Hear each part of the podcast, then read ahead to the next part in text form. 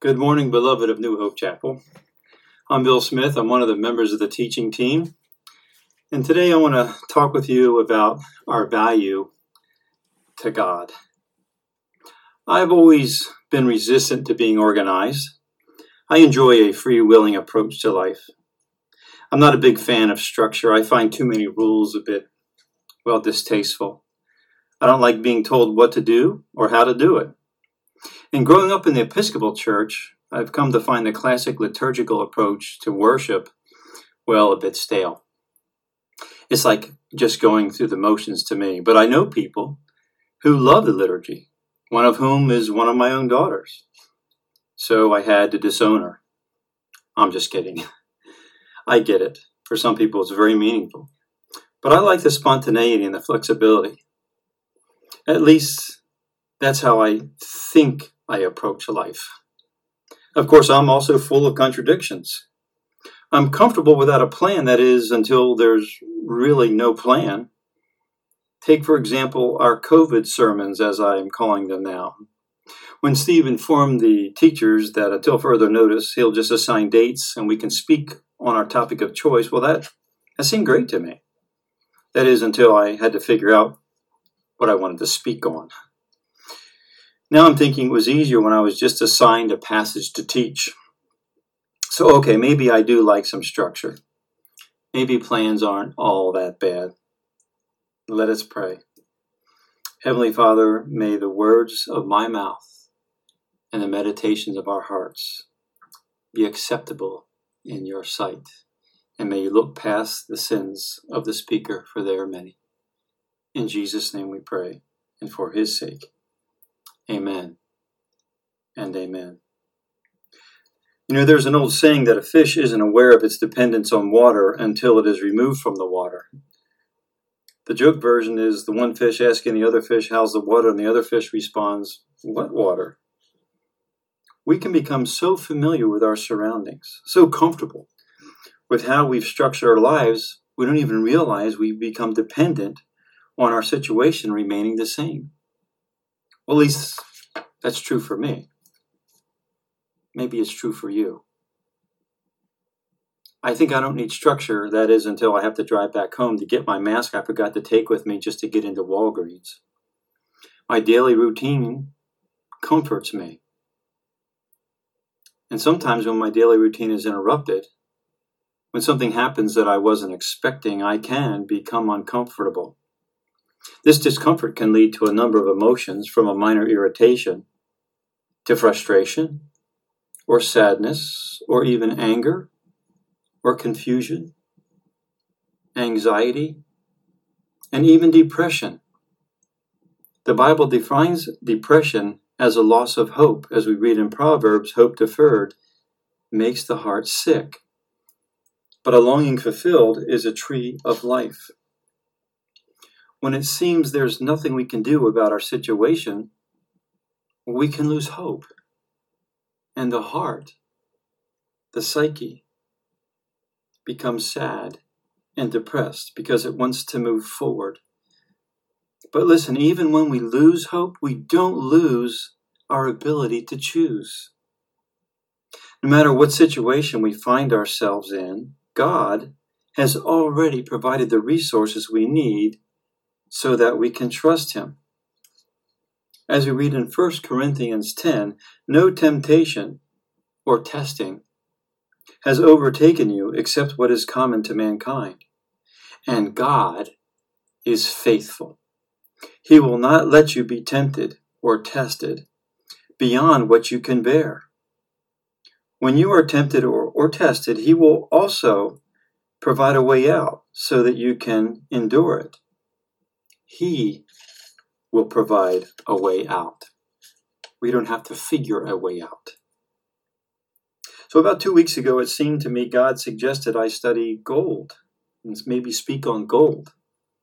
So I sort of dismissed the thought, yet it came back to me to look at gold in the Bible to a couple different ways. So I did a search and I found gold mentioned 441 times in the Bible. Well, that's too many verses for me to look at, I thought. And that evening, I clicked on the ne- next episode of a series I'm watching called America's Book of Secrets. The first episode was about the White House. The second was about Area 51. And what do you know that night? The third episode focused on Fort Knox with picture after picture of gold bars. And I thought, what a coincidence. And when we were last together, we were studying the book of Exodus. We have gone past the part of the story where God caused the Egyptians to give the Israelites all of their gold and their silver. The Israelites left Egypt with all the resources that they could possibly need all of that gold. Now, I'm not an expert, but I don't think there were too many shopping malls out there in the desert. So, what could they do with all that resource? You know, sometimes God gives us a resource or an experience that we don't need right away. I'm sure many of you have gone through things that at the time either wasn't pleasant or just didn't make sense. Then a week or a month or years later, that, ex- that same experience, that same resource turned out to be something you needed, perhaps in order to help someone else. And those are the times when we are being refined like gold. And God refines the heart. So when we return, and we will return, we'll see God already had a plan for those resources He gave the Israelites. He's going to instruct them to build an ark of the covenant and cherubim on top of that, and a table and lampstands and cups and plates, and all of it must be covered inside and out with gold. But before he gives those instructions to Moses, he gives them a strict command to not repeat, not to use any of the gold to make gods for themselves, as we read in Exodus 20. Tell the Israelites, You have seen for yourselves, I have spoken to you from heaven. Do not make any gods to be alongside me. Do not make for yourselves gods of silver or gods of gold. So while up on Mount Sinai, God is giving Moses instructions on how to prepare the Ark of the Covenant and the tabernacle, covering everything in gold, the rest of Israel is down in the valley becoming impatient, waiting for Moses. So what do they do? They convince Aaron to make a calf out of gold for them to worship. They had become uncomfortable as slaves in Egypt, and now they've become uncomfortable as free people in the desert. I know I have struggled and continue to struggle with how to use the freedom I have in Christ. Perhaps you do as well, just as the Israelites did. The Egyptians wanted to have something tangible to worship, and the Israelites were now doing the same thing. They wanted something that they could count on, something to save them. So they make a golden calf. The good news is they wanted to worship. The bad news, they wanted to worship their own God. But God had already provided the resources they needed, and they made a choice. In the midst of their hopelessness, they chose to trust in themselves and in their plan. As we will see in coming weeks, that choice turned out to be a bad idea. But they will gradually learn. They will learn to relax, to be at peace. They will learn to trust God. Learning to trust God has been a tr- gradual process for me. And just when I think I've arrived, He gives me a new situation that challenges my ability to trust. It's not always easy to trust God. I get that. Be honest, I get frustrated sometimes when people just flippantly say, trust God. Yeah, like that's easy to do. But you know, the easy things are easy for a reason. The easy way doesn't produce much result. These new trust situations have the effect of stretching us, don't they? You know, gold stretches. Did you know one ounce of gold can be stretched into a thread five miles long? A single ounce of gold can also be hammered out into a sheet 30 square feet. In fact, gold can be made so thin it becomes transparent. Gold is extremely malleable, easy to make into any shape. And God treats us like gold. Perhaps that's why He uses us. Because He can stretch us, He can mold us, He can shape us to His purpose, all the while allowing us to maintain our sense of identity, of who we are, and even more of who we are. At our credit Club, we start off each training session with stretching. Now, I don't particularly like stretching because, well, it hurts. But at the same time, I love stretching because it gives us more flexibility and more capability, making us stronger. So while we are stretching, and I'm leading the stretching, my internal internal dialogue goes something like this: "Man, this hurts, but it's going to make me feel better later. This is good for me, but it still hurts." During this COVID pandemic, living apart from my wife for two months because she works with the COVID patients, watching work, my own work dry up, my client cutting my rate and delaying payment for 60 days versus the usual two weeks has stretched me. But this world can take away a lot of things, but it can never take away what we have in Jesus. So, like many of you, I've had to pray, Lord, this is uncomfortable. There's a lot of uncertainty here. I'm struggling. I'm struggling here to stand firm. But I choose to stand firm on you. Now, look, those prayers didn't make everything immediately better, but they have drawn me closer to God. But there's something else I did, something I've never done in my entire marriage. What I did was I asked my wife to pray for me when I moved back into the home. I just was open and honest with her and told her about my struggles. And I asked her to pray for me. And she reached out her hands and grabbed mine, and she did pray for me. And I got the privilege of experiencing what many of her patients have experienced being enveloped in God's love. And that was hard for me to do. But it was the best decision I've made to have my wife, my friend, pray for me. And joy began to creep back into my soul. She is gold to me. And Psalm 30, verse 5 says, Weeping may last through the night, but joy, joy comes in the morning. You know, we read throughout the book of Revelation that gold is used for almost everything in heaven. Lampstands of gold, golden trumpets, bowls of gold, even the streets are paved with gold that is so refined it appears clear.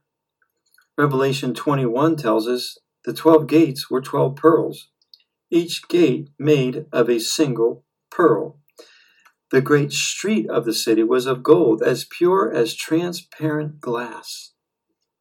Now, I've always thought this description of heaven was to indicate or to tell us how beautiful heaven will be. But I'm also thinking something a bit differently now. You see, we would never use gold to pave our streets, gold's too valuable. And yet, God uses gold as pavement. It's as though God is saying, while you value gold as such a precious metal, I use it as asphalt, as cement, and steel beams. My gold is so refined, so pure, it becomes clear. No gold on earth can compare to the quality of the gold I use in heaven. And yet, there is one more thing, one thing that is more valuable than gold to me, and that is you. You are more valuable to me than even the finest gold that I use in heaven to pave the streets. So I want to look at 10 scriptures. Let's look at them together that speak to our value to God. We read in Genesis So God created man in his own image. In the image of God, he created him, male and female. He created them. Your value begins with the fact that you were made by the hand of the Creator in his very image. And we also read in Isaiah Can a woman forget her nursing child and not have compassion on the son of her womb? Surely they may forget, yet I will not forget you. I have written your name on the palms of my hands. See, even if you are forsaken by family or friends, you are always cherished in the heart of God. And in Jeremiah, it says, For I know the thoughts that I think toward you, says the Lord, thoughts of peace and not of evil, to give you a hope and a future. God thinks about you. Let that sink in. He's thinking about you right now. And his thoughts toward you, they're wonderful. He has great plans for your life. Nowhere do we read that God is thinking about his gold. We also read in Jeremiah 31 The Lord appeared to him from far away and said, I have loved you with an everlasting love. Therefore, I have continued my faithfulness to you. His love for you is relentless, immeasurable, and infinite. In Romans 5 8, we read God demonstrates his own love toward us in that while we're still sinners, Christ died for us.